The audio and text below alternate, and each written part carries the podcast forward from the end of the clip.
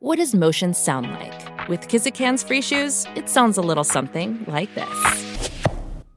Experience the magic of motion.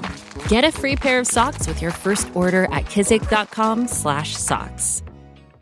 At Evernorth Health Services, we believe costs shouldn't get in the way of life-changing care, and we're doing everything in our power to make it possible. Behavioral health solutions that also keep your projections at their best? It's possible. Pharmacy benefits that benefit your bottom line? It's possible. Complex specialty care that cares about your ROI? It's possible. Because we're already doing it. All while saving businesses billions. That's Wonder made possible. Learn more at evernorth.com/wonder.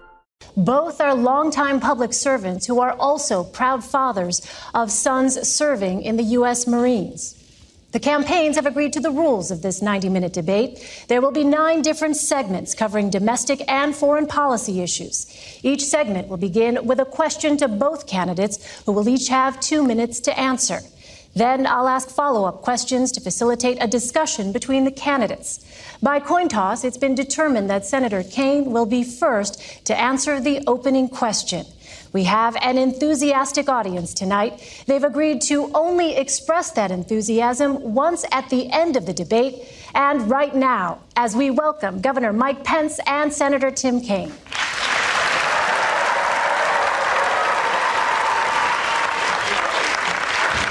Yes, nice to meet you, Senator.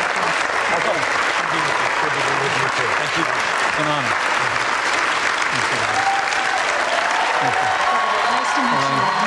Great to meet you.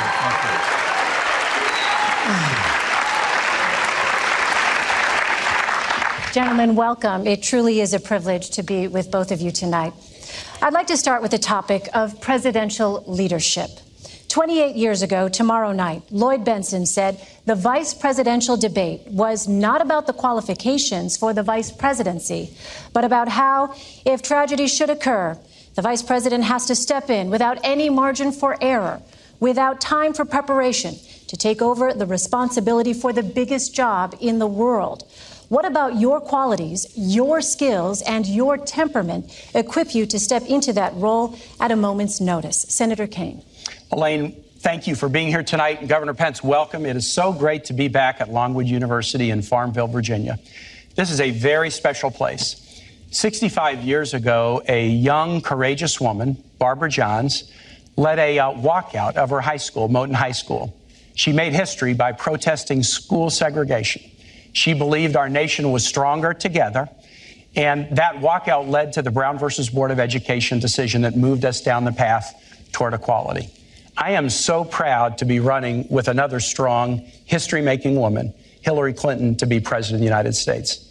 I'm proud because her vision of stronger together, building an economy that works for all, not just those at the top, being safe in the world, in the world, in the world, not only with a strong military, but also strong alliances to battle terrorism and climate change, and also to build a community of respect, just like Barbara Johns tried to do 65 years ago. That's why I'm so proud to be her running mate. Hillary told me why she asked me to be her running mate. She said, The test of a Clinton administration will not be the signing of a bill or the passage of a bill. It'll be whether we can make somebody's life better, whether we can make a classroom better learning environment for school kids or teachers, whether we can make us safer. It's going to be about results. And she said to me, You've been a missionary and a civil rights lawyer. You've been a city councilman and mayor. You've been a lieutenant governor and governor, and now a U.S. senator.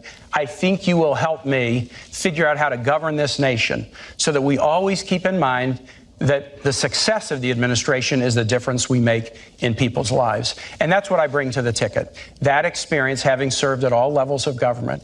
But my primary role is to be Hillary Clinton's right hand person and strong supporter as she puts together the most historic administration possible. And I relish that role. I'm so proud of her. I'll just say this.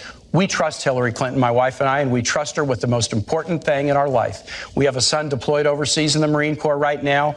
We trust Hillary Clinton as president and commander in chief, but the thought of Donald Trump as commander in chief scares us to death. Governor Pence. Well, first off, thank you, Elaine, and thank you to thank you to Longwood University for their wonderful hospitality. The Commission on Presidential Debates is deeply humbling for me to be here, be surrounded uh, by my my wonderful family and Senator Kaine. It's It's an honor to be here with you as well.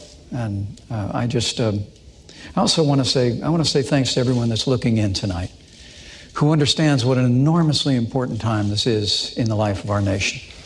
For the last seven and a half years, we've seen America's place in the world weakened. We've seen an economy stifled by more taxes, more regulation, a, a war on coal, and, and a failing health care reform come to be known as Obamacare. And the American people know that we need to make a change. And so I want to thank all of you for being, being with us tonight. I also want to thank Donald Trump uh, for making that call and inviting us to be a part of this ticket. I have to tell you, I'm a, I'm a small town boy from a place not too different from Farmville. Uh, I grew up with a cornfield in my backyard. My, my grandfather had immigrated to this country when he was about my son's age. My mom and dad uh, built a, everything that matters in a small town in southern Indiana. They built a family and a, and a good name and a business, and, and they raised a family. And I, I dreamed someday of representing my hometown in Washington, D.C., but I, honestly, Elaine, I never imagined. Never imagined I'd have the opportunity to be governor of the state that I love, let alone be sitting at a table like this in this kind of a position. So, to answer your question, I, I would say I, uh, I, I, would hope that uh, if, uh, if the responsibility ever fell to me in this role, uh, that I would meet it with the way that I'm going to meet the responsibility should I be elected vice president of the United States. And that's to bring a, a lifetime of experience a lifetime growing up in a small town, a lifetime where I've served in the Congress of the United States, where, where I've led a state that works in the great state of Indiana, uh, and whatever other responsibilities might follow from this. I, I would hope and frankly, I would pray to be able to meet that moment with that, that lifetime of experience.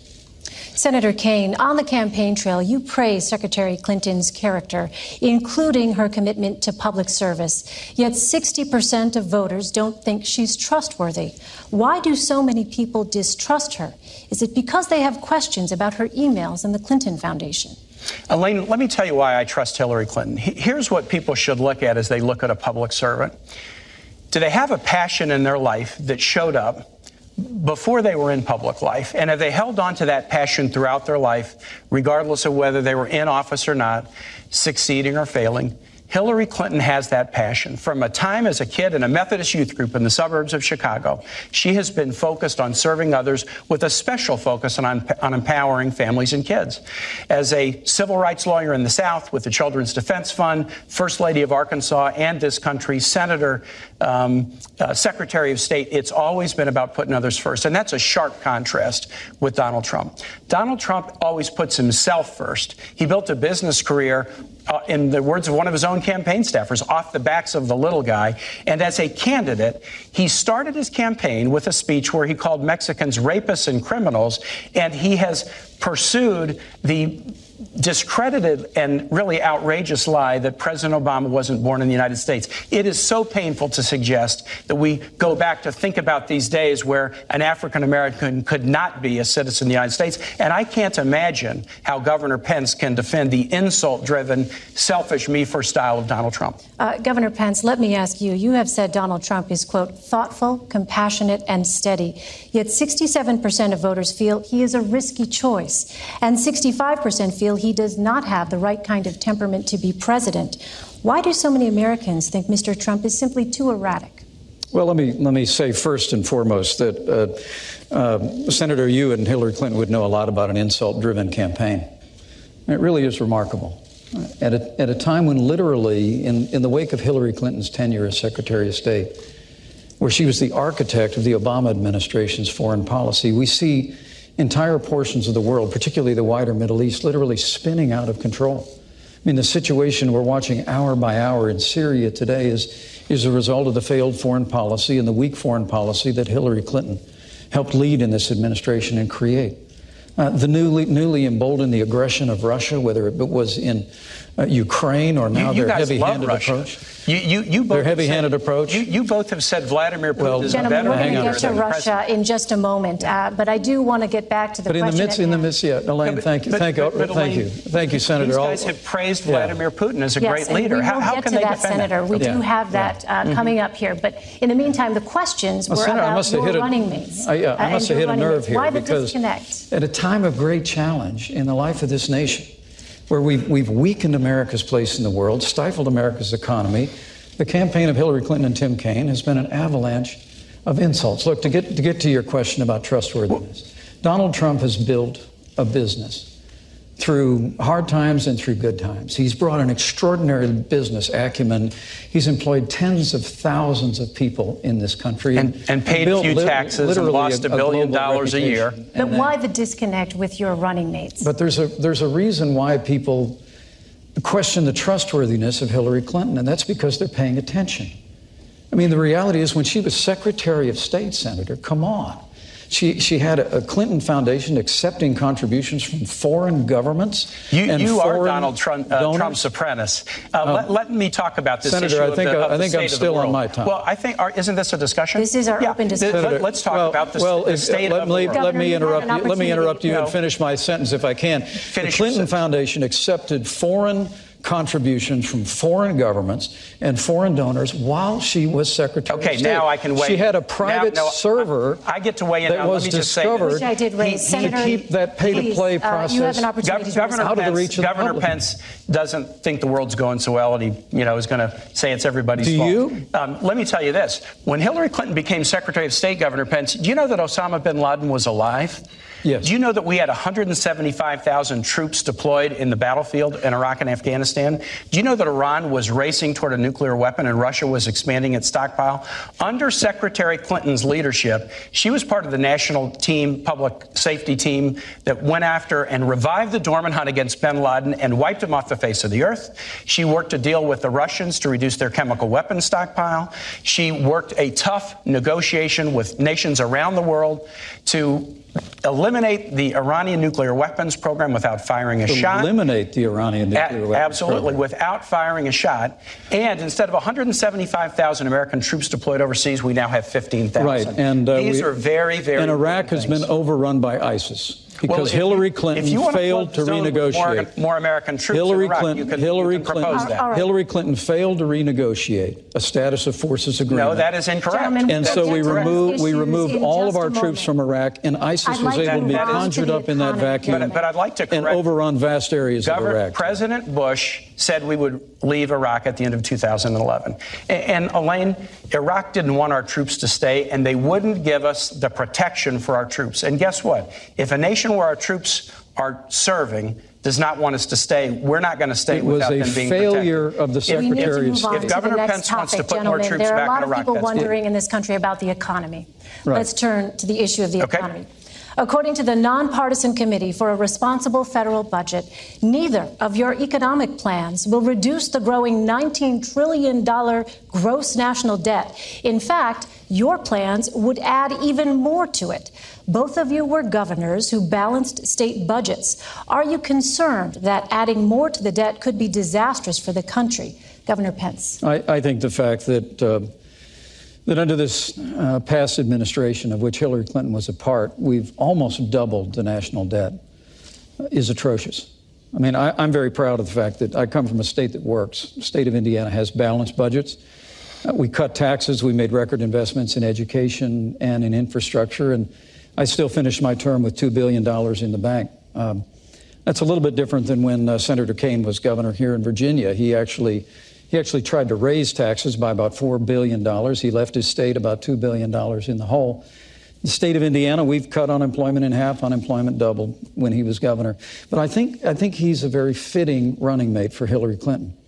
Because in, in the wake of, of a season where American families are struggling in this economy, un, under the weight of higher taxes and Obamacare and the war on coal and the stifling avalanche of regulation coming out of this administration, Hillary Clinton and Tim Kaine want more of the same. It really is remarkable that they, they actually are advocating a trillion dollars in tax increases, which I get that. You, you tried to raise taxes here in Virginia and were unsuccessful. But a trillion dollars in tax increases, more regulation, more of the same war on coal, and more of Obamacare that now even former President Bill Clinton calls Obamacare a crazy plan. But Hillary Clinton and Tim Kaine want to build on Obamacare. They want to expand it into a single payer program. And for all the world, Hillary Clinton just thinks Obamacare is a good start. Look, Donald Trump and I have a plan to get this economy moving again. Just the way that It worked in the 1980s just the way it worked in the 1960s, and that is by lowering taxes across the board for working families, small businesses, and family farms, ending the war on coal. It is hurting jobs and hurting this economy, even here in Virginia. Uh, repealing Obamacare, lock, stock, and barrel, and, and repealing all of the executive orders that Barack Obama has signed that are stifling economic growth in this economy. We can get America moving again. Put on top of that the kind of trade deals that'll put the American worker first, and you've got a prescription for real growth. And when you get the economy growing, Elaine, that's when you can deal with the national debt. When we get back to three and a half to four percent growth, with Donald Trump's plan, will do then we're going to have the resources to meet our nation's needs uh, at home and abroad, and we're going to have the ability to bring down the national debt. Senator Kaine. Elaine, on the economy, there's a fundamental choice for the American uh, electorate. Do you want a you're hired president in Hillary Clinton, or do you want a you're fired president in Donald Trump? I think that's not such a hard choice. Hillary and I have a plan that's on the table that's a you're hired plan. Five components. First thing we do is we invest in manufacturing, infrastructure, and research in the clean energy jobs of tomorrow. Second thing is we invest in our workforce, from pre K education to great teachers to debt free college and tuition free college for families that make less than $125,000 a year. Third, we promote fairness by raising the minimum wage so you can't work full time and be under the poverty level, and by paying women equal pay for equal work. Fourth, we promote small business growth, just as we've done in Virginia. To make it easier to start and grow small businesses, Hillary and I each grew up in small business families. My dad, who ran an iron working and welding shop, is here tonight. And fifth, we have a tax plan that targets tax relief to middle class individuals and small businesses and ask those at the very top who've benefited as we've come out of recession to pay more. The Trump plan is a different plan. It's a you're fired plan, and there's two key elements to it. First, Donald Trump said wages are too high. And both Donald Trump and Mike Pence think we ought to eliminate the federal minimum wage.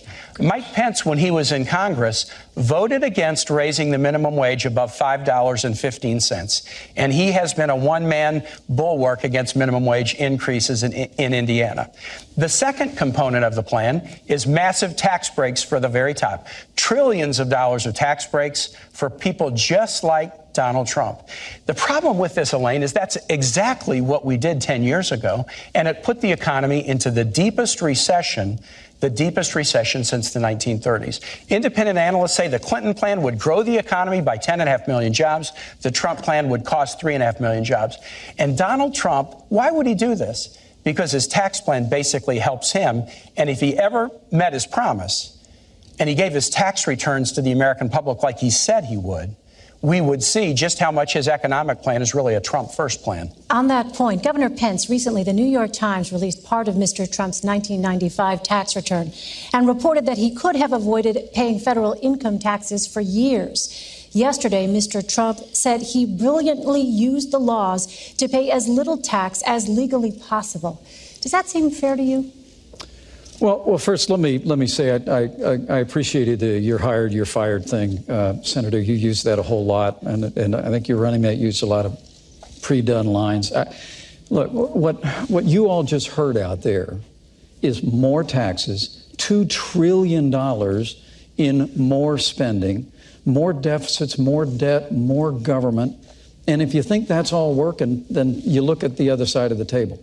I mean, the truth of the matter is the policies of this administration, which Hillary Clinton and Senator Kaine want to continue, have run this economy into a ditch. We're, we're in the we're in the slowest economic recovery since the Great Depression. 15 Governor, million there are millions more people living in poverty today than the day that Barack Obama, with Hillary Clinton at his side, and the poverty stepped level into the Oval and the median Office. income we have the lowest improved level, dramatically look, between you, 2014 and 2015. You, you, I, honestly, Senator, you can roll out the numbers and the, and the sunny side, but I got to tell you, people in Scranton, no different.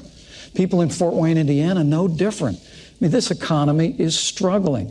And the answer to this economy is not more taxes. But it's uh, not it's to give not away tax relief spending. to the folks at the top. And, and so I, I, I, I am interested Governor, to hearing whether he'll defend his running mates not releasing taxes yeah, and not paying absolutely. I will. Governor, Elaine? with all due respect, the uh, question was about whether it seems fair to you that Mr. Trump said he brilliantly used the laws to pay as little tax as legally possible. Well, this is probably the difference between Donald Trump and Hillary Clinton and Senator Kaine. I mean, I mean Hillary Clinton and Senator Kaine, and and God bless you for it, career public servants, that's great. Donald Trump is a businessman, not a career politician. He actually built a business.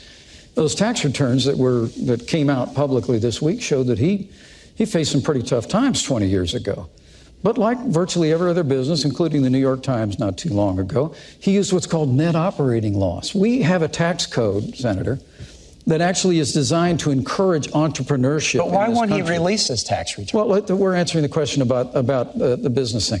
Is he, I, I, do his, want to come his back tax on this, return, His tax returns that, showed he went through a very difficult time but he used the tax code just the way it's supposed to be used, and he did it brilliantly. How do you know he that? Created you haven't seen a runway because he's created a business that's worth billions of dollars today. How do you know that? And with regard to paying taxes, this whole riff about not paying taxes and people saying he didn't pay taxes for years, Donald Trump has created tens of thousands of jobs, and he's paid payroll Elaine, taxes, sales taxes. Uh, Senator, I'm going to give you about 30 taxes. seconds to the respond, and I have a question on Hillary Social Clinton Security is going for to you. raise taxes, and Governor, Donald Trump and I are going to cut them. Donald Trump started this campaign in 2014. He said, "If I run for president, I will absolutely release my taxes." He's broken his he first. will. he's broken his first promise. Second, he stood on He the stage last. promise. He said he stood on the stage last week, and when Hillary said you haven't been paying taxes, he said that makes me smart.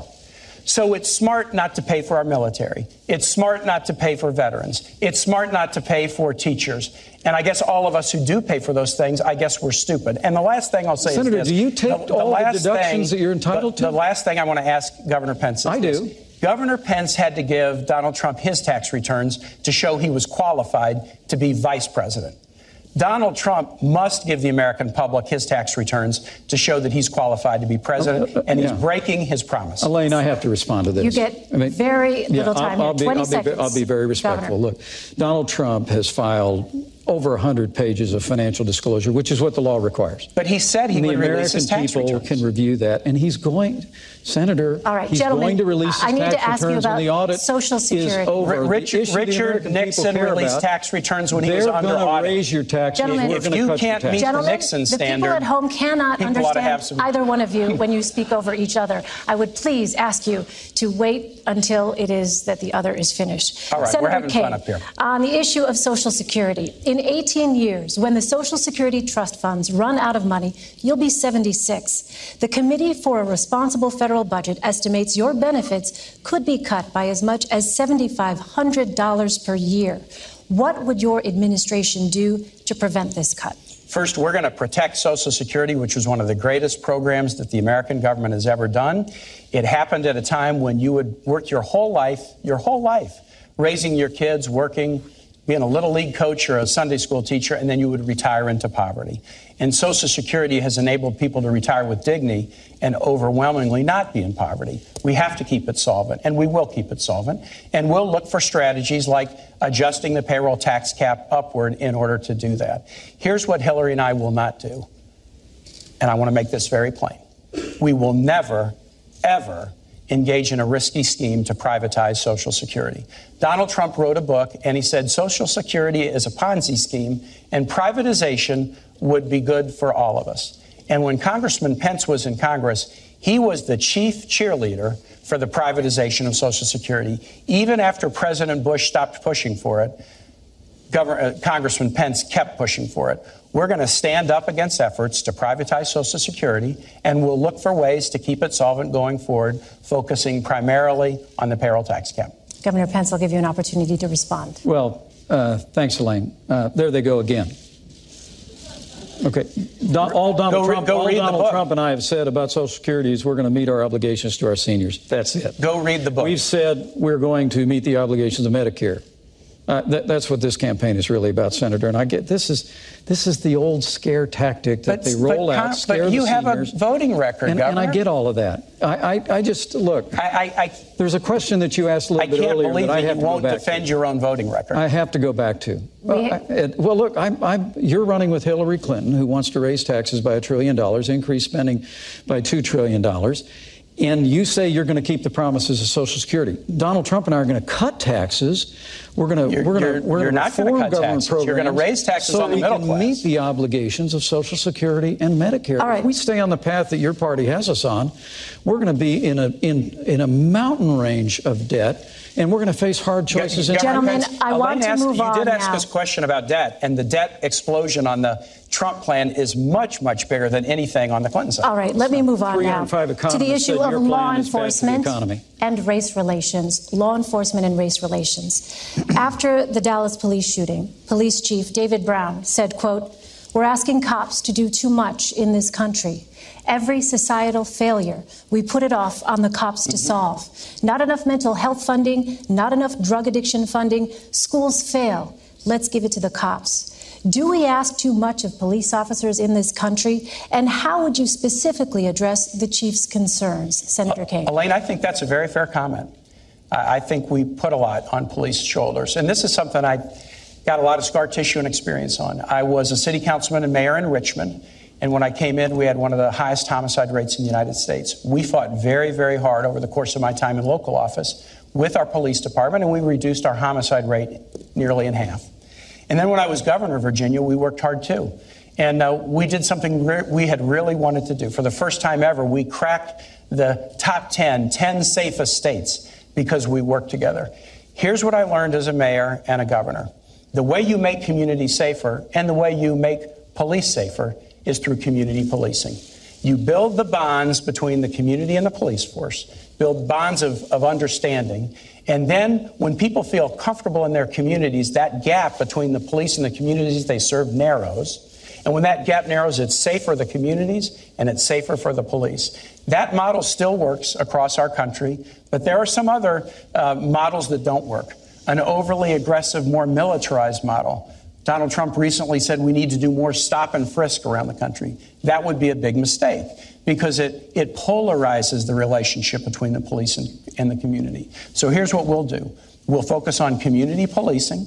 We will focus on, and, and uh, Hillary Clinton has rolled out a really comprehensive mental health reform package that she worked on with law enforcement professionals. And we will also fight the scourge of gun violence in the United States. I'm a gun owner. I'm a strong Second Amendment supporter. But I got a lot of scar tissue because when I was governor of Virginia, there was a horrible shooting at Virginia Tech. And we learned that through that painful situation, that gaps in the background record check system should have been closed and it could have prevented that crime. And so we're going to work to do things like close background record checks. And if we do, we won't have the tragedies that we did. One of those killed at Virginia Tech was a guy named Liviu Librescu. He was a 70 plus year old Romanian Holocaust survivor. He'd survived the Holocaust. Then he survived the Soviet Union takeover of his country. But then he was a visiting professor at Virginia Tech and he couldn't survive the scourge of gun violence. We can support the Second Amendment and do things like background record checks and make us safer, and that'll make police safer too. Governor Pence. You know, my uncle was a cop, a career cop uh, on the beat in uh, downtown Chicago. He was my hero when I was growing up. When we go up to visit my dad's family in Chicago, my three brothers and I would marvel at, at my uncle when he would come out in his uniform, sidearm at his side. Police officers are the best of us. And men and women, white, African American, Asian, Latino, Hispanic, they put their lives on the line every single day. And let me say, at, uh, you know, at, at, the risk of agreeing with you, I, I, community policing is a great idea. Mm-hmm.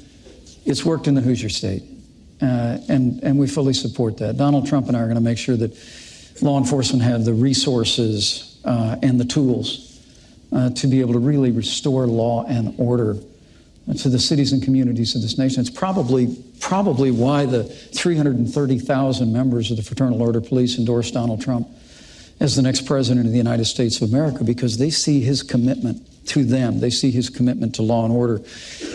But but they also they also hear the bad mouthing. The bad mouthing that comes from people that that seize upon tragedy in the wake of police action shootings as as a reason to, uh, to use a broad brush to accuse law enforcement of, uh, of implicit bias or institutional racism. And, and that really has got to stop. I mean, when an African American police officer in Charlotte named Brentley Vinson, an all star football player who went to Liberty University here in the state, came home, followed his dad into law enforcement, joined the force in Charlotte, joined the force in Charlotte in 2014 was involved in a police action shooting that, that claimed the life of, of Keith, uh, Keith Lamont Scott. It, it, was a tragedy. I mean, I, we, we mourn with those who mourn. We, we grieve with those who grieve. We're saddened at the loss of life. But, but Hillary Clinton actually referred to that moment as an example of implicit bias in the police force, where, where she used, when she was asked in the debate a week ago whether there was implicit bias in law enforcement, her only answer was that there's implicit bias in everyone in the United States. Can I, ex- I just think I, I, just think what we ought to do is we ought to stop seizing on these moments of tragedy. We ought to assure the public that we'll have a full and complete and transparent investigation whenever there's a loss of life because of police action. But Senator, please, uh, uh, you know, enough of this seeking every opportunity to demean law enforcement it, it, broadly by making Elaine, the accusation it, of implicit bias every time tragedy occurs. Elaine, people shouldn't be afraid to bring up issues of bias in law enforcement. And if you're afraid to have I'm the not afraid if, to bring if, that up. If you're afraid to have the discussion, you'll never solve it. And, and, so here's here's an example, heartbreaking. We would agree this is a heartbreaking example. The the the guy Philando Castile who was killed in St. Paul. He was a worker, a, valued worker in a local school. And he was killed um, for no apparent reason in an incident that will be discussed and will, and will be investigated. But when folks went and explored this situation, what they found is that Philando Castile, who was a, they called him Mr. Rogers with dreadlocks in the school that he worked. The kids loved him. That he had been stopped by police 40 or 50 times before that fatal incident. And if you look at sentencing in this country, um, African Americans and Latinos get sentenced for the same crimes at very different rates. We need uh, criminal and, justice reform. Well, well, uh, we Indiana do, has passed but, criminal but justice I, but I just reform. want to say, those who say That's we, not we what should they're not, talking about. we should not be able to bring up and talk about bias in the system, Senator, will never solve an the African, problem. When an African American police officer is involved in a police action shooting involving an African American, why would Hillary Clinton accuse that African American police well, officer of implicit I, I guess I can't believe you are defending the position that there is no bias and it's, it's a topic. I, Governor Pence, I have a question no, on that point. I did not make that statement. Your I, fellow Republican, Governor Pence, Senator Tim Scott, who is African American, recently spoke on the Senate floor. He said he was stopped seven times by law enforcement in one year. A U.S. He Senator. said, I have felt the anger, the frustration, the sadness, and the humiliation that comes with feeling like you're being targeted for nothing more than being just yourself. What would you say to Senator Scott about his experiences? Well, I have the deepest respect for Senator Scott, and, and he's a close friend. And what I would say is that we, we, we, we need to adopt criminal justice reform nationally. I, I signed criminal justice reform in the state of Indiana, Senator and we're very proud of it.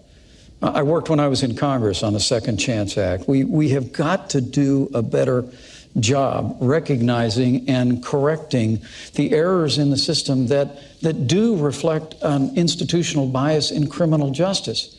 But what, what, what, what Donald Trump and I are saying is let's not have the reflex of assuming the worst of men and women in law enforcement. We, we truly do believe that Law enforcement is not Elaine, a force for I, racism so what or would you division say to in Senator our country. Scott, Governor? Law enforcement in this country is a force for good. They are the they truly are people that put their lives on the line every single day. But I, I would I would suggest to you what we need to do is is is assert a stronger leadership at the national level to support law enforcement. You just heard Senator Kaine reject a stop and frisk. Well, I, I, would suggest to you that the families that live in our inner cities that are besieged by crime. Elaine, let Governor, me, uh, the question is about Senator yeah, Scott. What would, what would you tell and Senator Lane, Scott? If I, if I could jump, but I've heard Senator Scott make that eloquent plea. And, and, and look, criminal justice about, is about respecting the law and being respected by the law. So there is a fundamental respect issue here. And, and I just want to talk about the tone that's set from the top. Donald Trump during this campaign has called Mexicans rapists and criminals. He's called women slobs, pigs, dogs, disgusting. I don't like saying that in front of my wife and my mother. He attacked an Indiana born federal judge and said he was unqualified to hear a federal lawsuit because his parents were Mexican. He went after John McCain, a POW, and said he wasn't a hero because he'd been captured. He said African Americans are living in hell. And he perpetrated this outrageous and bigoted lie that President Obama is not a U.S. citizen. If you want to have a society where people are respected and respect laws, you can't have somebody at the top who demeans every group that he talks about. And I just, again, I cannot believe that Governor Pence will defend the insult driven campaign that Donald Trump has run. All right, I want to turn to our next segment now immigration. Your running mates have both said that undocumented immigrants who have committed violent crimes should be deported. What would you tell the millions of undocumented immigrants who have not committed violent crimes? Governor Pence. Donald Trump's laid out a plan to end illegal immigration once and for all in this country. We've been talking it to death for 20 years. Hillary Clinton and Tim Kaine want to continue the policies of open borders, amnesty, uh, catch and release, sanctuary cities, all the things that are driving uh, that are that are driving wages down in this country, Senator, and also uh, too often with criminal aliens in the country, it's bringing heartbreak. But I, I, I, Donald Trump has a plan that he laid out in Arizona uh, that, that will deal systematically with illegal immigration, beginning with border security, internal enforcement. It's probably why, for the first time in the history of immigrations and customs enforcement, their union actually endorsed Donald Trump as the next president of the United States because they know they need help to enforce the laws of this country. And, and Donald Trump has laid out a priority to remove criminal aliens, remove people that have overstayed their visas. And, and once we have accomplished all of that, which will, which will strengthen our economy, strengthen the rule of law in the country, and make our communities safer once the criminal aliens are out, then we'll deal with those that remain. But I, I, I, have to tell you, I just I, I, was listening to the avalanche of insults coming out of Senator Kaine a minute ago. The, the, these these were said, Donald. He says, he, hold, hold, hold, on a second. It's my Governor. time, Senator. Uh, it is. in fact, the right. I apologize. Says, this is your two minutes. Thanks. I, forgive you. Uh, he, he says ours is an, an, an insult-driven campaign. Did you all just hear that? Ours is an insult driven campaign. I mean, to be honest with you, if Donald Trump had said all the things that you said he said in the way you said he said them, he still wouldn't have a fraction of the insults that Hillary Clinton leveled when she said that half of our supporters were a basket of deplorables. Uh, it's, it, she said they were irredeemable. They were not America. I mean, it's extraordinary. And then she laid one after another ism on millions of Americans who believe that we can have a stronger America at home and abroad, who believe we can get this economy moving again, who believe that we can end illegal immigration once and for all. So, Senator, this this this uh, in, insult-driven campaign. I mean, you, we're that's small potatoes compared to Hillary Clinton calling Senator half Kaine, of Donald Trump's supporters a basket of deplorables. Hillary Clinton said something on the campaign trail, and the very next day she said, "You know what? I shouldn't have said that." She look, said she look, shouldn't look, have said half. Governor, this is Senator Kaine's two minutes, please. yeah, that's right. So now we're even. Yeah. look, look, look, look for Donald Trump apologizing to John McCain for saying he wasn't a hero. Oh, Did Donald Trump apologize for calling women slobs, pigs, dogs, disgusting? She apologized did, for saying did, Governor, did, did, it is his two minutes, please. Did, Donald Trump apologize for taking after somebody in a Twitter war and making fun of her weight? Did he apologize for saying African Americans are living in hell? Did he apologize for saying President Obama was not even a citizen of the United States? You will look in vain to see Donald Trump ever taking responsibility for anybody and apologizing. Immigration. There's two plans on the table. Hillary and I believe in comprehensive immigration reform. Donald Trump believes in deportation nation. You got to pick your choice. Hillary and I want a bipartisan reform that will put keeping families together as the top goal. Second, that will um, help focus enforcement efforts on those who are violent. Third, that will do more border control. And fourth, that will provide a path to citizenship for those who work hard, pay taxes, play by the rules, and take criminal background record checks. That's our proposal. Donald Trump proposes to deport 16 million people, 11 million who are here without documents. And both Donald Trump and Mike Pence want to get rid of birthright citizenship. So if you're born here, but your parents don't have documents, they want to eliminate that. That's another four and a half million people. These guys, and Donald Trump has said it, deportation force. They want to go house to house, school to school, business to business, and kick out 16 million people. And I cannot believe it's nonsense. I cannot believe that Governor Pence would sit here and defend his running mate's claim that we should create a deportation force to, so that they'll all be gone. So, Senator, we have a deportation force. It's called Immigrations and Customs Enforcement. And the Union for Immigrations and Customs Enforcement, for the first time in their history, endorsed Donald Trump to be the next president of the United States. So you like the 16 million deportation no, plan? Senator, that, that's nonsense. Uh, look, What, what you just heard is they have a plan for open borders, amnesty. That's that goes. Our plan they, is they like Ronald Reagan's plan from reform. 1986. They call it comprehensive immigration reform on Capitol Hill. We all know the routine. It's amnesty, and you heard one of the last things he mentioned was border security. That's how Washington always plays it. No, So, I always Governor- say we're going to do voted this for for border border do that. We'll security three years ago, and Governor Pence was against it. Governor, you, Mr. Ronald Trump Reagan has said said a nation without borders is not a nation. Donald Trump is committed to restoring the borders of this nation, So, Governor, securing our nation. how would these millions of enforcing our laws. undocumented immigrants leave? Would they be forcibly removed?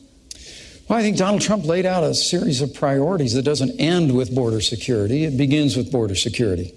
And, and after we secure the border, not only build a wall, but beneath the ground and, and in the air, we do internal enforcement. But he said the focus has to be on criminal aliens. We just, we just had a conversation about law enforcement. We just had a conversation about the, the violence that's besetting our cities. The, the reality is that that there's heartbreak and tragedy that has struck American families because people that came into this country illegally uh, are now involved in criminal enterprise and activity, and we don't have the resources or the will to deport them systematically. Donald Trump has said we're going to move those people out, people who've overstayed their visas. We're going to enforce the law of this country. We're going to strengthen immigrations and customs enforcements with more resources and more- personnel to be able to do that. But then Donald Trump has made it clear once we've done all of those things, that we- we're going to reform the immigration system that I- we I have just where have people can Governor come into this country. I- And I have that's, to- that's the order that you should do it. Border security, moving, removing criminal aliens, upholding the law, and then, then, Senator, I'll work with you when you go back to the Senate. I promise you, we'll work with you to reform the immigration I, system. I, I look forward to working together in whatever capacities we serve in. But I just want to make it very, very clear that he's trying to fuzz up what Donald Trump has said. When Donald Trump spoke in Phoenix, he looked the audience in the eye and he said, "No, we're building the wall and we're deporting everybody." He said, "quote They will all be gone." They will all be gone. And this is one of these ones where you can just go to the tape on it and see what Donald Trump has said. And, and to add and, to- and to add to it, and to add to it, and to add to it. We are a nation of immigrants. Mike Pence and I both are descended from immigrant families. Some things, you know, maybe weren't said so great about the Irish when they came, but we've, we've, we've done well by absorbing immigrants, and it's made our nation stronger. When Donald Trump says Mexicans are rapists and criminals, Mexican immigrants, when Donald Trump says about your judge, uh, who's your judge? He said that Judge Curiel was unqualified, unqualified to hear a case because his parents were Mexican. I can't imagine how you can defend that. Uh, gentlemen, I'd like to shift now to the threat of terrorism. Do you think the world today is a safer or more dangerous place than it was eight years ago? Has the terrorist threat increased or decreased? Senator Kaine. The terrorist threat has decreased in some ways because bin Laden is dead. The terrorist threat has decreased in some ways because an Iranian nuclear weapons program has been stopped. The terrorist threat to United States troops has been decreased in some ways because there's not 175,000 in a dangerous part of the world. There's only 15,000, but there are other parts of the world that are challenging. Let me tell you this to beat terrorism, there's only one candidate who can do it, and it's Hillary Clinton. Remember, Hillary Clinton was the senator from New York on 9 11. She was there at the World Trade Center when they were still searching for victims and survivors. That seared onto her the need to beat terrorism. And she's got a plan to do it. She was part of the national security team that wiped out bin Laden. Here's her plan to defeat ISIL. First, we got to keep taking out their leaders on the battlefield. She was part of the team that got bin Laden, and she'll lead the team that will get Abu Bakr al Baghdadi, the head of ISIS. Second, we got to disrupt financing networks. Third, disrupt their ability to recruit on the, on the internet in their safe havens. But, but fourth, we also have to work with allies to share and surge intelligence. That's the Hillary Clinton plan. She's got the experience to do it. Donald Trump. Donald Trump can't start a Twitter war with Miss Universe without shooting himself in the foot. Donald Trump doesn't have a plan. He said, um, I have a secret plan. And then he said, um, I know more than all the generals about ISIL. And then he said, I'm going to call the generals to help me figure out a plan. And finally, he said, I'm going to fire all the generals. He doesn't have a plan. But he does have dangerous ideas. Here's four. He trash talks the military. The military is a disaster. John McCain's no hero. The generals need all to be fired, and I know more than them. He wants to tear up alliances. NATO is obsolete and will only work together with Israel if they pay big league. Third, he loves dictators. He's got kind of a personal Mount Rushmore Vladimir Putin, Kim Oh, Jong un, Muammar Gaddafi, Oh, and on. Saddam Hussein. And last and most dangerously, Donald Trump believes Donald Trump believes that the world will be safer if more nations have nuclear weapons. He said Saudi Arabia should get them, Japan should get them, Korea should get them. And when he, when he was confronted with this and told, wait a minute, terrorists could get those, proliferation could lead to nuclear war, here's what Donald Trump said, and I quote, go ahead, folks, enjoy yourselves. I'd love to hear Governor Pence tell me what's so enjoyable or comical about nuclear war. Governor Pence. Did you work on that one a long time? Because that had a lot of really creative lines in it. Well, I'm going to Uh, see if you can look, defend any of it. Look, I can defend. I, I, I can. Uh, I can make very clear to the American people. After traveling millions of miles as our Secretary of State, after being the architect of the foreign policy of this administration, uh, America is less safe today than it was uh, the day that Barack Obama became President of the United States. It's absolutely inarguable. Uh, we've weakened America's place in the world. Uh, it- it's been a combination of factors, but mostly it's been a lack of leadership. I mean, I, I will give you, and I, I, I- was in Washington, D.C. on, on 9 11. I saw the clouds uh, of smoke rise from the Pentagon. I was in Virginia, where the Pentagon's I know you were. Uh, we all lived through that day as a nation. It was heartbreaking. Uh, and I, I want to give this president uh, credit uh, for bringing um, Osama bin Laden uh, to justice. But the truth is, Osama bin Laden led Al Qaeda. Our primary threat today is ISIS. And because Hillary Clinton failed to renegotiate a status of forces agreement uh, that would have allowed some American combat troops to remain in Iraq and secure the hard fought gains the American soldier had won by 2009, ISIS was able to be literally conjured up out of the desert and it's overrun vast areas that the, American soldier had won in Operation Iraqi Freedom. My heart breaks for the likes of Lance Corporal Scott Zubowski. He fell in Fallujah in 2005. He fought hard through some of the most difficult days in Operation Iraqi Freedom. And he paid the ultimate sacrifice to defend our freedom and secure that nation. And that nation was secured in 2009. But because Hillary Clinton and Barack Obama failed to provide a status of forces agreement and leave sufficient troops in there, we are back at war. The president just ordered more troops on the ground. We are back at war in Iraq. And, and Scott Zubowski, whose mom would always come to Memorial Day events in New Castle, Indiana to see me, and I'd always give her a hug and tell her we're never going to forget our son, and we never will. Scott Zubowski and the sacrifices the American soldier made were squandered in Iraq because this administration created a vacuum in which ISIS was able to grow. And a reference to the Iranian deal, the Iranian deal that Hillary Clinton initiated, $150 billion Stopping a to the nuclear radical weapons mullahs program in without Iran. firing a shot? You didn't stop the nuclear weapons yes, we did. program. You, you essentially, the Israeli you military essentially says guaranteed that Iran will someday become a nuclear power because there's no limitations once the period of time of the treaty comes off. Governor Pence, Mr. Trump has proposed extreme vetting of immigrants from parts of the world that export terrorism. But that does not address many of the recent terrorist attacks in the United States, such as the Orlando nightclub massacre and the recent bombings in New York and New Jersey. Those were homegrown, committed by U.S. citizens and legal residents. What specific tools would you use to prevent those kinds of attacks? Well, I, I think it's I, th- I think it's a great question, Elaine.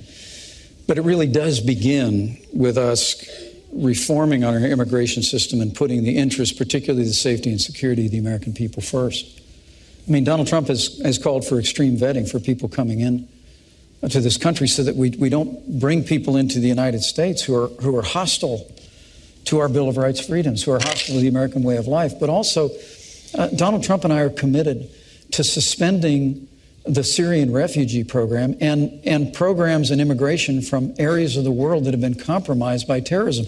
Hillary Clinton and Tim Kaine want to increase the Syrian refugee program by 500. Elaine, I the want to tell question you was about, our plan. homegrown Yeah.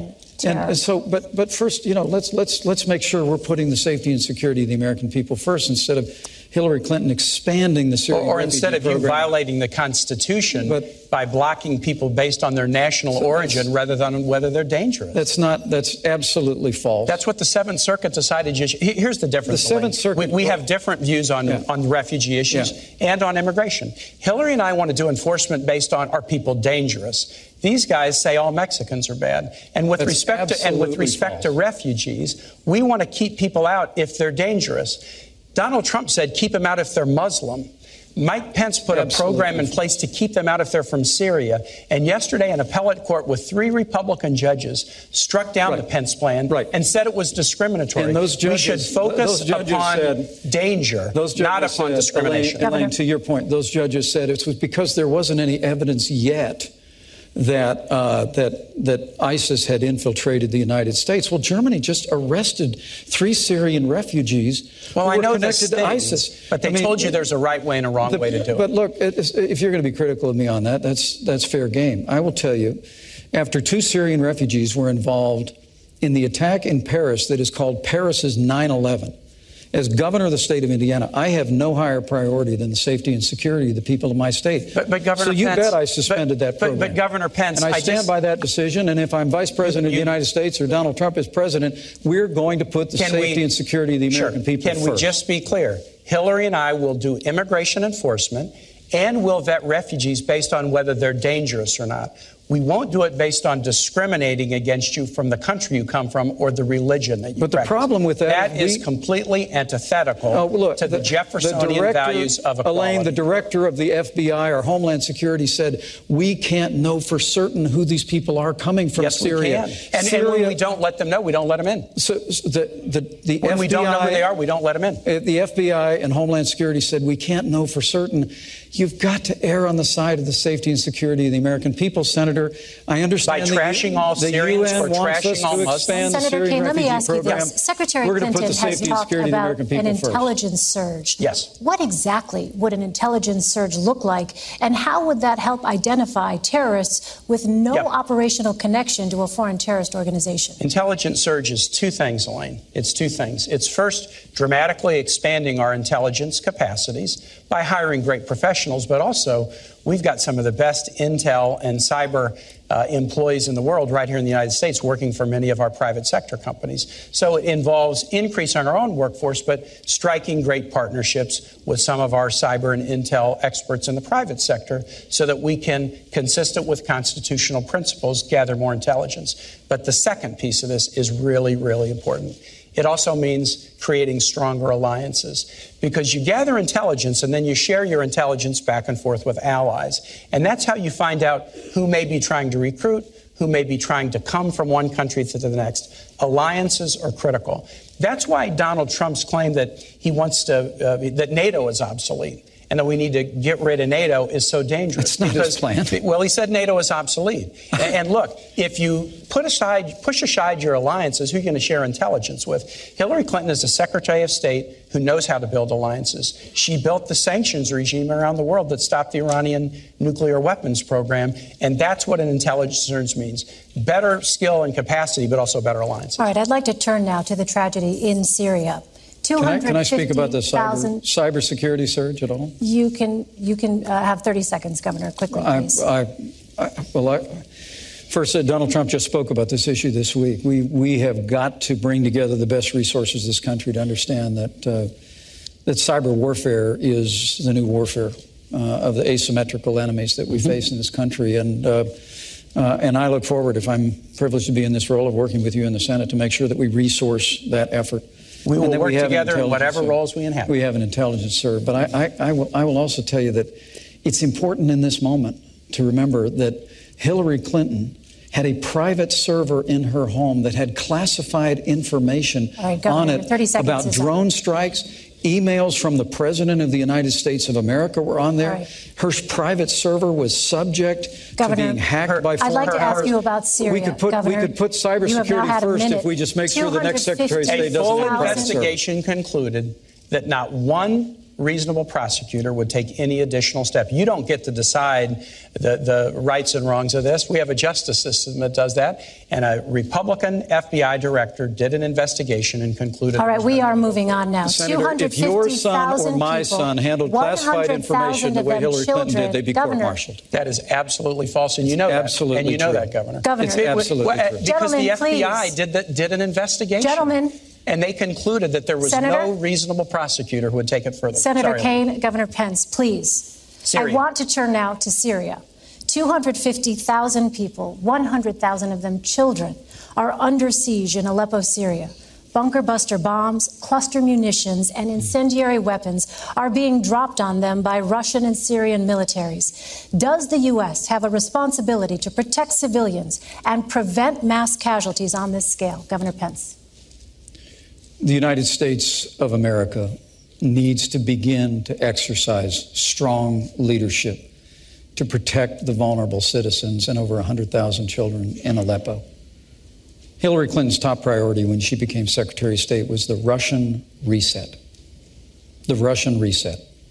After the Russian reset, the Russians invaded Ukraine and took over Crimea.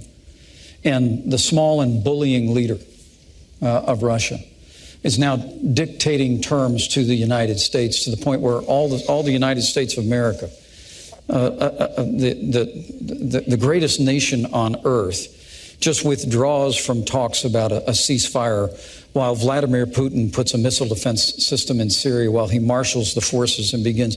Look, we, we have got to begin to lean into this with strong, broad shouldered American leadership. It begins by rebuilding our military. I mean, the Russians and the Chinese have been making enormous investments in the military. We, we, we have the smallest Navy since 1916. We have the lowest number of, of troops since the end of the Second World War.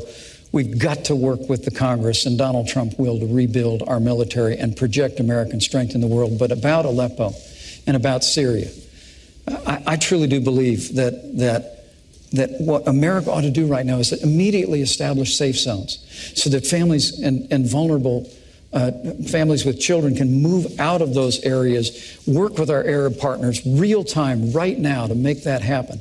And secondly, I, I just have to tell you that the provocations by Russia need to be met with American strength. Uh, and, and if Russia chooses to be involved and continue, I should say, to be involved in this barbaric attack on civilians in Aleppo, the United States of America should be prepared to use military force to strike military targets of the Assad regime, to prevent them from this humanitarian uh, crisis that is taking place in Aleppo. Uh, th- there's a broad range of other things that we ought to do as well. We ought to, we ought to deploy a missile defense shield to the Czech Republic and Poland which Hillary Clinton and Barack Obama pulled back on out of not wanting to offend the Russians Governor, back in your two minutes are 2009. up. We've just got to have American strength on the world stage. And when Donald Trump becomes president of the United States, the Russians and other countries in the world will, will know they're dealing with a strong American president. Senator Hillary and I also agree that the establishment of a humanitarian zone in northern Syria with the provision of international human aid consistent with the UN Security Council resolution that was passed in February 2014 would be a very, very good idea. And Hillary also has the ability to stand up to Russia in a way that this ticket does not. Donald Trump again and again has praised Vladimir Putin, and it's clear that he has business dealings with Russian oligarchs who are very connected to Putin. The Trump campaign management team had to be fired a month or so ago because of those shadowy connections with pro Putin forces. Governor Pence made the odd claim. He said, inarguably, Vladimir Putin is a better leader than President Obama. Vladimir Putin's run his economy into the ground. He persecutes LGBT folks and journalists. If you don't know the difference between dictatorship and leadership, then you got to go back to a fifth grade civics class. I tell you what offends me. Governor Well, Pence that just offended me. Governor Pence just said Governor Pence just said that Donald Trump will rebuild the military. No, he won't. Donald Trump is avoiding paying taxes. The New York Times story, and we need to get this, but the New York Times story suggested that he probably didn't pay taxes for about 18 years starting in 1995. Those years included the years of 9 11. So get this. On 9 11, Hillary Clinton and Donald Trump's hometown was attacked by the worst terrorist attack in the history of the United States. Young men and women, young men and women signed up to serve in the military to fight terrorism. Hillary Clinton went to Washington to get funds to rebuild her city and protect first responders, but Donald Trump was fighting a very different fight. It was a fight to avoid paying taxes so that he wouldn't support the fight against terror. He wouldn't support Senator. troops. He wouldn't he wouldn't support This is important, Elaine. When a guy running for president will not support the troops, not support veterans, not support teachers. That's really right. important. And I said about Aleppo, but we do agree. The notion is we have to create a humanitarian zone in northern Syria. It's very important. Uh, Governor Pence, you had mentioned uh, no fly zone. Uh, where would you propose setting up a safe zone specifically? How would you keep it safe? Well, first and foremost, Donald Trump supports our troops. Donald Trump supports our veterans. He won't pay taxes. Donald Trump has paid all the taxes that he's. Do you not take deductions? Gentlemen, this How is does that work? about no, no, Syria. I, would like to. I but, it, but it is about honestly, our troops. Senator. Honestly, it Senator, is about this, our troops. I understand why how, you want to change it. I understand why you want to change the subject. I understand, I understand why you want to change the subject. And, and let me be very clear on this Russian thing. The larger question here. Do you think Donald Trump Gentlemen, is smart to not pay taxes? What we're dealing with is is the you know there's an old proverb that says the Russian bear never dies, it just hibernates. And the truth of the matter is, the weak and feckless foreign policy of Hillary Clinton and Barack Obama has awakened an aggression in Russia that first uh, appeared a few years ago with their move in Georgia, now their move into Crimea, now their move into the wider Middle East. And, and all the while, all we do is, is fold our arms and say we're not having talks anymore. To, to answer your question, we just need American strength we, we, need to, we need to marshal the resources of our allies in the region. And in the immediate, we need to act and act now to get people out of harm's way. And exactly how would those safe zones work? How would they remain safe? The, the safe zones would have to be, um, as, as the senator said, uh, there's already a framework for this that's been recognized by the international community. But the United States of America needs to be prepared to work with our allies in the region to create uh, a route for safe uh, passage, and then to protect people in those areas, including with a no fly zone. But look, this, this is very tough stuff. I served on the Foreign Affairs Committee for a decade. I traveled in and out of that region for 10 years. I saw what the American soldier won in Operation Iraqi Freedom, and to see the weak and feckless leadership that, that Hillary Clinton was the architect of in the foreign policy of the Obama well, administration. Let, let me let me come back is, and talk deeply about, troubling to me. That will let, all let me change talk about the the Donald things Trump that Governor Pence doesn't want to States. acknowledge, Elaine. He doesn't want to acknowledge that we stopped the Iranian nuclear weapons program. He doesn't want you to didn't. acknowledge that Hillary was part of the team that got bin Laden. He doesn't want to acknowledge that, it's a, that it's a, good thing, not a bad thing. That it's a good thing, not a bad thing, that we're down from 175,000 troops deployed overseas to 15,000. But let me tell you what will really make the Middle East dangerous. Donald Trump's idea that more nations should get nuclear weapons. Saudi Arabia, Japan, South Korea. Ronald Reagan said something really interesting about nuclear proliferation back in the 1980s. He said the problem with nuclear proliferation is that some fool or maniac could trigger a catastrophic event. And I think that's who Governor Pence's running mate is, exactly who oh, President on. Reagan warned us about. Senator. Senator, that was even beneath you and Hillary Clinton, and that that's pretty low. But do you do you think uh, do you think we should have more nuclear more nuclear weapons in the world will make us safer? Senator, the that's Ronald, what Ronald Reagan Ronald Reagan also said nuclear a war should never be fought because it can never be won.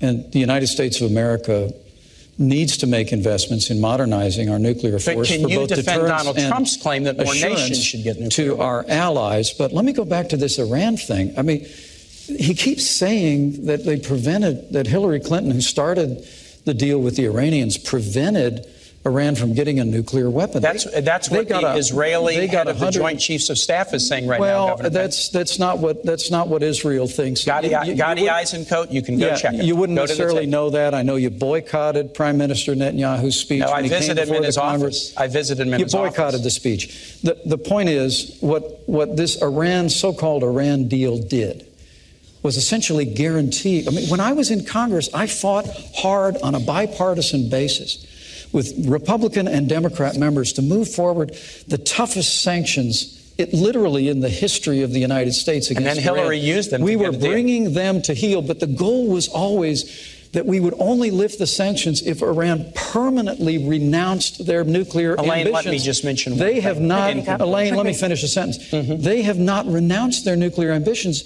And when the deal's period runs out, there's right. no limitation on them obtaining weapons. That Elaine, and the fact that they got $1.7 billion in a ransom We payment. need to talk about Russia very is just quickly, though, astonishing Senator. to the American please. people. Six times tonight, I have said to Governor Pence, I can't imagine how you can defend your running mate's position on one issue after the next. And in all six cases, he's refused to defend Well, let's- running let's- mate's no, no, don't put words in my mouth. he's- All right. But, eh, No, but he, no, and if yet, he's gonna and do that, you gotta give him And time. yet, he is asking everybody to vote for somebody that he cannot defend. And I just think that should Oh, be I'm underlined. happy- in All right, gentlemen, let's talk about Elaine, Russia. I'm very, this is very a topic happy that to has defend come up. Donald Trump. I will give he you an wants to opportunity one to at a do time, that. I'll take them one at a time. More Don't put- nations should get nuclear weapons. Don't put Try to defend my that. mouth. Well, he never said that, All right. Senator. And He you has know it. absolutely decided. Gentlemen- Saudi Most of the Arabia, South said, Korea, Japan. said. Gentlemen, Russia. Russian President Vladimir Putin invaded Ukraine, annexed Crimea, and has provided crucial military support to the Assad regime. What steps, if any, would your administration take to counter these actions, Senator Kaine? You got to be tough on Russia. So let's start with not praising Vladimir Putin as a great leader. Donald Trump and Mike Pence have said he's a great leader. And Donald Trump has, No, bus- we has business dealings, has business dealings with Russia that he refuses to disclose. Hillary Clinton has gone toe to toe with Russia.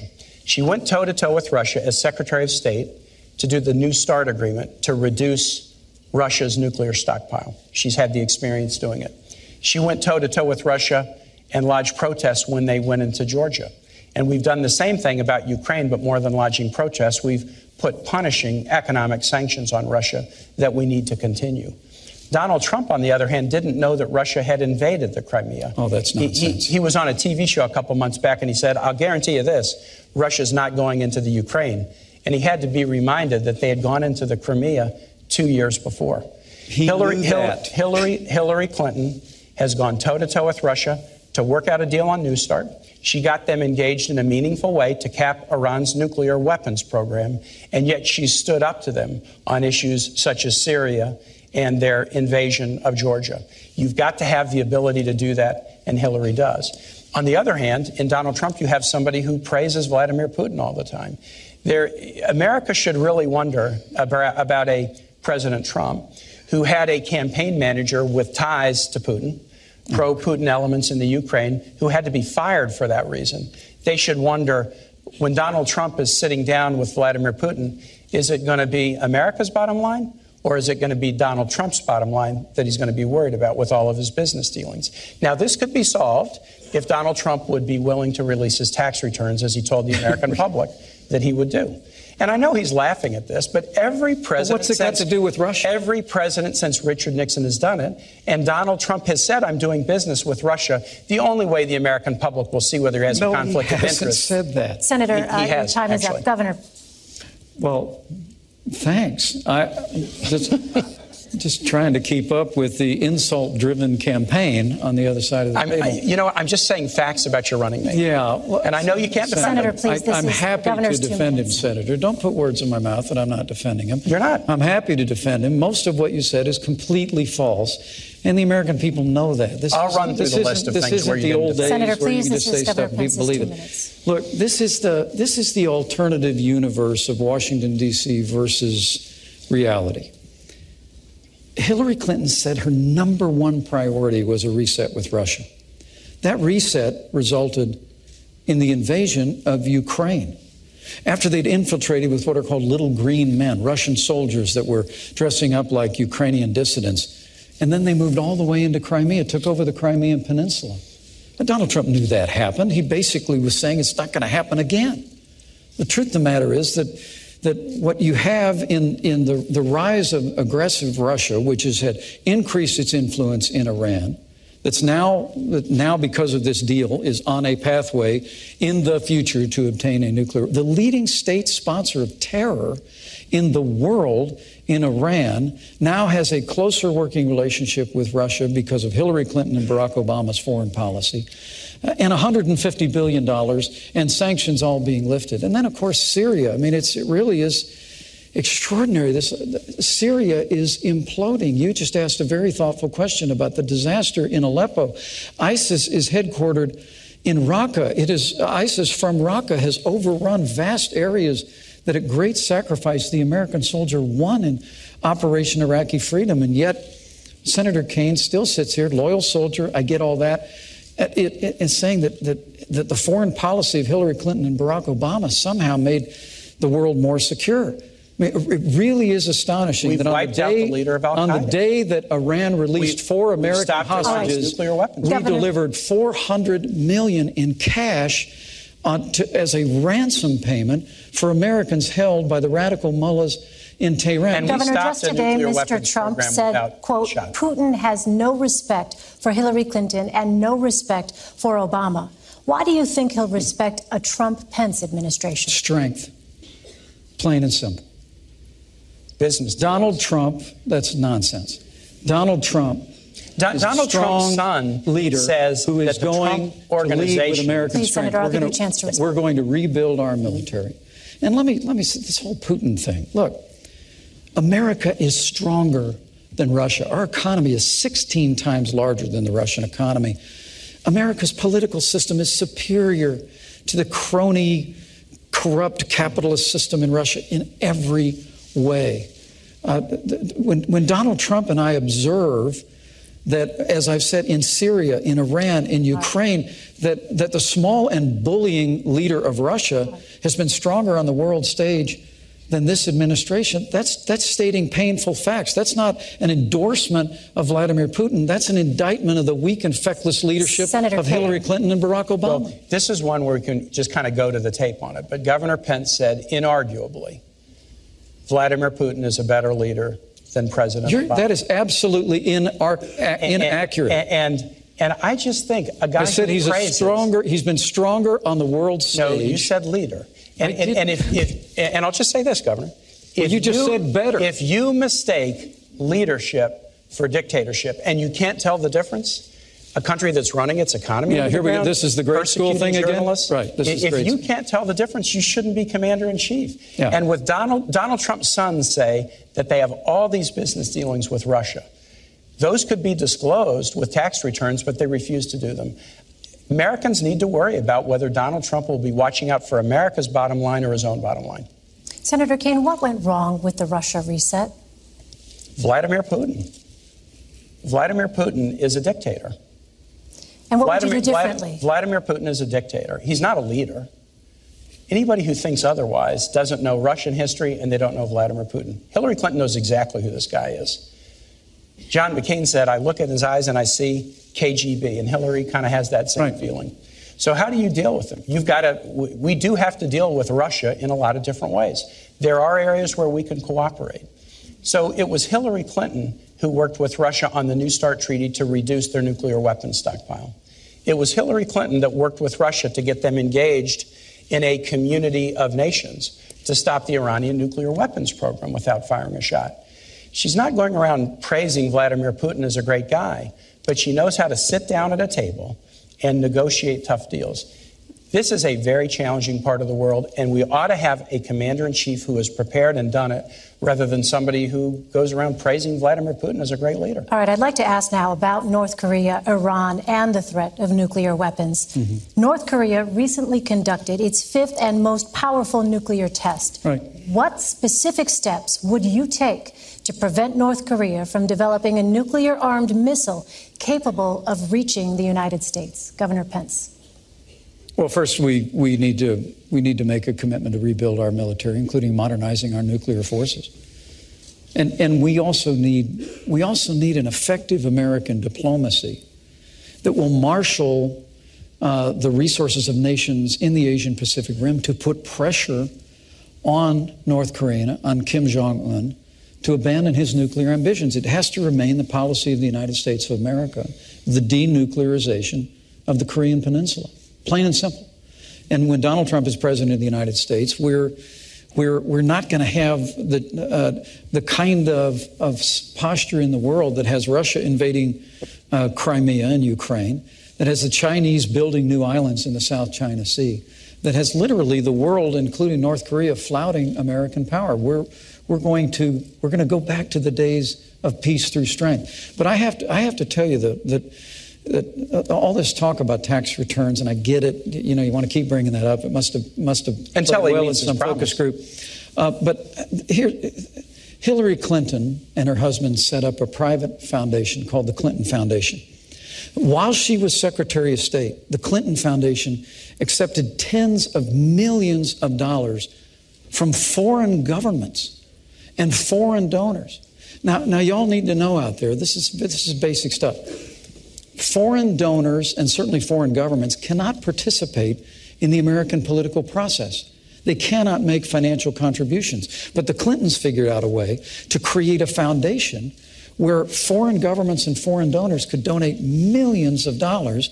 And then we found, thanks to the good work of the Associated Press, that more than half of her private meetings when she was Secretary of State were given to major donors of the Clinton Foundation. When you talk about all these all these baseless rumors about Russia and the rest, Hillary Clinton, what you asked the trustworthy question at the very beginning. The reason Governor, the American people don't trust are Hillary. Clinton is because they are looking at the pay to play politics that she operated with the Clinton Foundation through a Governor, private please. server while she's Your two Secretary of minutes are State. up, Governor. And they're saying enough is enough. Senator Kaine. I'm going to talk about the foundation, then I'll talk about North Korea. So, on the foundation, I am glad to talk about the foundation. The Clinton Foundation is one of the highest rated charities in the world. It provides AIDS drugs to about 11.5 million people. It helps Americans deal with opioid overdoses. It gets higher rankings for its charity than the American Red Cross does. The Clinton Foundation does an awful lot of good work. Hillary Clinton, as Secretary of State, took no action to benefit the foundation. The State Department did an investigation, and they concluded that everything Hillary Clinton did as Secretary of State was completely in the interests of the United States. So the foundation does good work, and Hillary Clinton, as Secretary of State, acted in the interest of the United States. But let's compare this now with the Trump Organization and the Trump Foundation. The Trump Organization is an octopus like organization with tentacles all over the world whose conflict of interest could only be known if Donald Trump would release his tax returns. He's refused to do it.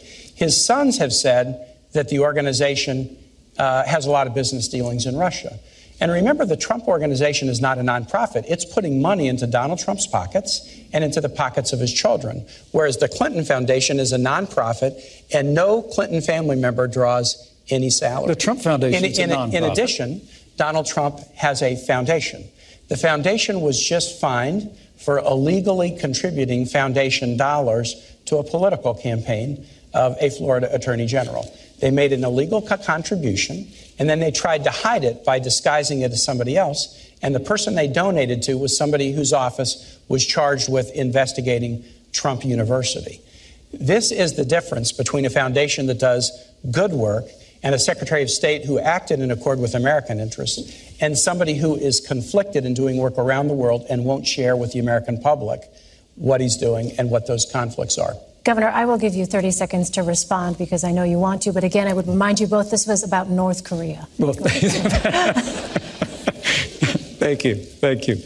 Uh, The Trump Foundation is a private family foundation. They give virtually every cent in the Trump Foundation to charitable causes. Uh, Political Less than 10 cents on the dollar in the Clinton Foundation has gone to charitable causes. $20,000 portrait of Less Donald than 10 cents on the dollar, the Clinton Foundation has gone to charitable causes. 90%. It has been a platform for uh, for the Clintons to travel the world, f- to uh, to have staff. But we, but honestly, Senator, we would know a lot more about it if Hillary Clinton would just turn over the 33,000 emails All right, let's that she turn back to refused to turn Now, over North Korea. that Senator were Kaine, in her private if server. you We'd have a much better picture of what the Clinton Foundation was doing. Senator Kaine, if you had intelligence that North Korea was about to launch a missile, a nuclear armed missile capable of reaching the United States, would you take preemptive action? If, if we look, a president should take action to defend the United States against imminent threat. You have to. President has to do that. Now, exactly what action you would have to determine what your intelligence was, how certain you were of that intelligence, but but you would have to take action. You asked the question about how do we deal with North Korea. I'm on the Foreign Relations Committee. We just did a, an extensive sanctions package, package against North Korea. And interestingly enough, Elaine, the UN followed and did this virtually the same package Often China will use their uh, veto in the Security Council to veto a package like that. They're starting to get worried about North Korea too. Yeah. So they actually supported the sanctions package, even though many of the sanctions are against Chinese uh, Chinese firms, Chinese financial institutions. So we're working together with China, and we need to. China is another one of those relationships where it's competitive, it's also challenging, and in times like North Korea, we have to be able to cooperate. Hillary understands that very well. She went once famously to China and stood up at a human rights meeting and looked him in the eye and said, Women's rights are human rights. They didn't want her to say that, but she did. But she's also worked on a lot of diplomatic and uh, important diplomatic deals with China, and that's what it's going to take. The, the thing I would worry a little bit about is uh, Donald Trump uh, owes about $650 million to banks, including the Bank of China. I'm not sure he could stand up so tough to the people who have loaned him money. All right, I'd like to turn to our next segment now. Uh, and in this, I'd like to focus on social issues. You have both been open about the role that faith has played in your lives. Can you discuss in detail a time when you struggled to balance your personal faith and a public policy position? Senator Kaine. Yeah, that's an easy one for me, Elaine. It, it's an easy one. I, am really fortunate. I grew up in a wonderful household with great Irish Catholic parents. My mom and dad are sitting right here. I was educated by Jesuits at Rockhurst High School in Kansas City, my 40th reunions in 10 days. And I worked with Jesuit missionaries in Honduras now nearly 35 years ago, and they were the heroes of my life. I, I, I, try to practice my religion in a very devout way and follow the teachings of my church in my own personal life.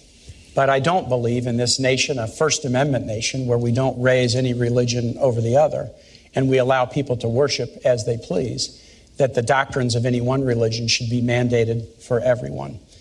For me, the hardest struggle um, in, in my faith life was um, the Catholic Church is against the death penalty, and so am I. But I was governor of a state, and the state law said that there was a death penalty for crimes if the jury determined them to be heinous. And so I had to, to grapple with that. When I was running for governor, I was attacked pretty strongly because of my position on the death penalty. But I looked the voters of Virginia in the eye and said, look, this is my religion. I'm not going to change my religious practice to get one vote, but I know how to take an oath and uphold the law. And if you elect me, I will uphold the law. And uh, I was elected, and I did. It was very, very difficult to allow executions to go forward, but in circumstances where I didn't feel like there was a case for clemency, I told Virginia voters I would uphold the law, and I did. That was a real struggle. But I think it is really, really important that those of us who have deep faith lives don't feel like we can just substitute our own views for everybody else in society, regardless of their views. Governor Pence. Well, it's a, it's a wonderful question. And um, uh, my Christian faith is at the very heart of who I am. I was, I was also raised in a, in a wonderful family of, of faith. It was church on Sunday morning and grace before dinner, but my Christian faith became real for me when I made a personal decision for Christ when I was a freshman in college. And I've, I've tried to live that out, however imperfectly, every day of my life since. And uh, with my wife at my side, we've, we followed a calling into public service where we've, we've, tried, to, we've tried to keep faith uh, with the values uh, that, that we cherish. Um, and w- with regard to, to when I struggle, I, I, I appreciate and and, and, and I, I have a great deal of respect for Senator Kaine's sincere faith. I truly do. That's shared. But for me, I, I, I would tell you that for me, the sanctity of life um, proceeds out of the belief that that ancient principle that um, where, where God says, Before you were formed in the womb, I knew you. And so, for my first time in public life, I've sought to stand with great compassion for the sanctity of life. Uh, the state of Indiana has also sought to make sure that we expand uh, alternatives in healthcare counseling for women, non-abortion alternatives. We, I'm also very pleased the fact we're well on our way in Indiana to becoming the most pro-adoption state in America. I think if you're going to be pro-life, you should, you should be pro-adoption. But what, what I can't understand is with Hillary Clinton and now Senator Kaine at her side is to support a practice like partial birth abortion I mean, to hold to the view, and I know Senator Kaine, you, you hold pro life views personally, but, but the very idea that a child that is almost born into the world could still have their life taken from them is just anathema to me. And, and I, cannot, I can't conscience about, about a party that supports that. Or that I know you've historically opposed taxpayer funding of abortion, but Hillary Clinton wants to, wants to repeal the long standing provision in the law where we said we wouldn't use taxpayer dollars to fund abortion. So for me, my faith informs my life. I try and spend a little time on my knees every day, but, but it all for me begins with cherishing the dignity, the worth, the value of every human life. Elaine, this is a fundamental question. A fundamental question. Hillary and I are both people out of religious backgrounds. Her Methodist church experience was really formative for her as a public servant. But we really feel like you should live fully and with enthusiasm the commands of your faith. But it is not the role of the public servant to mandate that for everybody else. So let's talk about abortion and choice. Let's talk about that. We support Roe versus Wade. We support the constitutional right of American women to consult their own conscience, their own supportive partner, their own minister, but then make their own decision about pregnancy. That's something we trust American women to do that.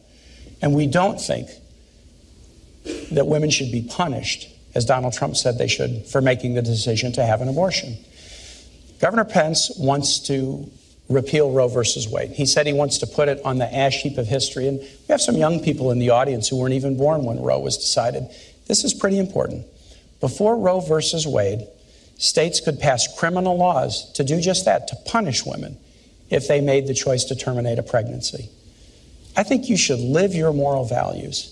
But the last thing the very last thing that government should do is have laws that would punish women who make reproductive choices. And that is the fundamental difference between a Clinton Kaine ticket and a Trump Pence ticket that wants to punish women who make no, that it's, choice. It's, it's really not. Uh, Donald Trump and I would never support legislation that punished women who made the heartbreaking choice to end a pregnancy. And why did Donald Trump say that? We just that? never would. Why did he say that? Well, look, look, it's it's look, he's not a polished politician like you and Hillary Clinton. And so, you know, well, I would don't admit always that's not come out exactly the way he means well, them, but can I'm I telling you what other great, policy great line from the go- great line from the Gospel of But what- Matthew. but from what- the fullness of the heart, the mouth speaks. Yeah. When Donald Trump says women should be punished, or Mexicans are rapists and criminals, I'm telling or you. John McCain's not a hero, he is showing you who he is. Senator, you, you, you whipped out that Mexican thing again. He look. Can you defend it? There are criminal aliens in this country, Tim, who have come into this country illegally, who are perpetrating violence you wanna, and taking you wanna use a big tar brush against Mexicans He also said, and many of them are good people. You keep leaving that out of your quote. And if you want me to go there, I'll go there. But here's there is a choice here, and it's a, it is it is a choice on life. I couldn't be more proud to be standing with Donald Trump, who's standing for the right to life. It, it's a principle that Senator Kaine, and I'm very gentle about this because I really do respect you. It's a principle that you embrace, and and I've appreciated the fact that you've supported uh, the Hyde Amendment, which bans the use of taxpayer funding for abortion in the past, but that's not Hillary Clinton's view.